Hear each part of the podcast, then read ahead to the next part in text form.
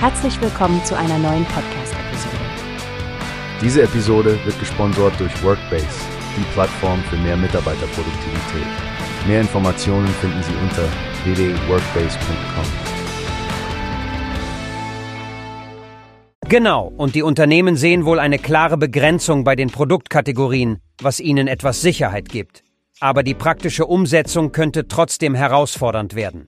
Richtig. Wanns Leben spricht von enormem logistischem Aufwand, den die Betriebe bewältigen müssen, wenn sie Ersatzteile vorrätig halten sollen. Ich kann mir vorstellen, dass das nicht einfach sein wird. Und dann die Kosten. Wenn ich das richtig verstehe, kann das dazu führen, dass die Preise für Elektrogeräte in die Höhe schnellen, weil die Unternehmen die zusätzlichen Ausgaben für Lagerhaltung und Reparaturen in ihre Preiskalkulation einbeziehen müssen.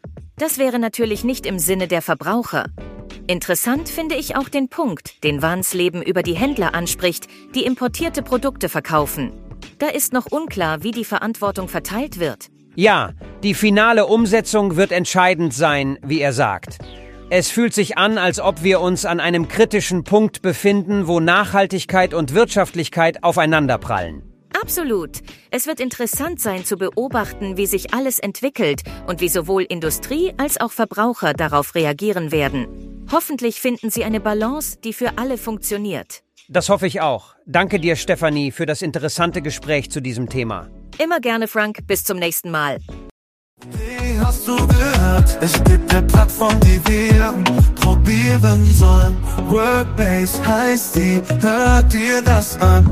Mehr Produktivität für jeden Mann. Werbung, dieser Podcast wird gesponsert von Workbase. Mehr Mitarbeiterproduktivität, hört euch das an. Auf www.workbase.com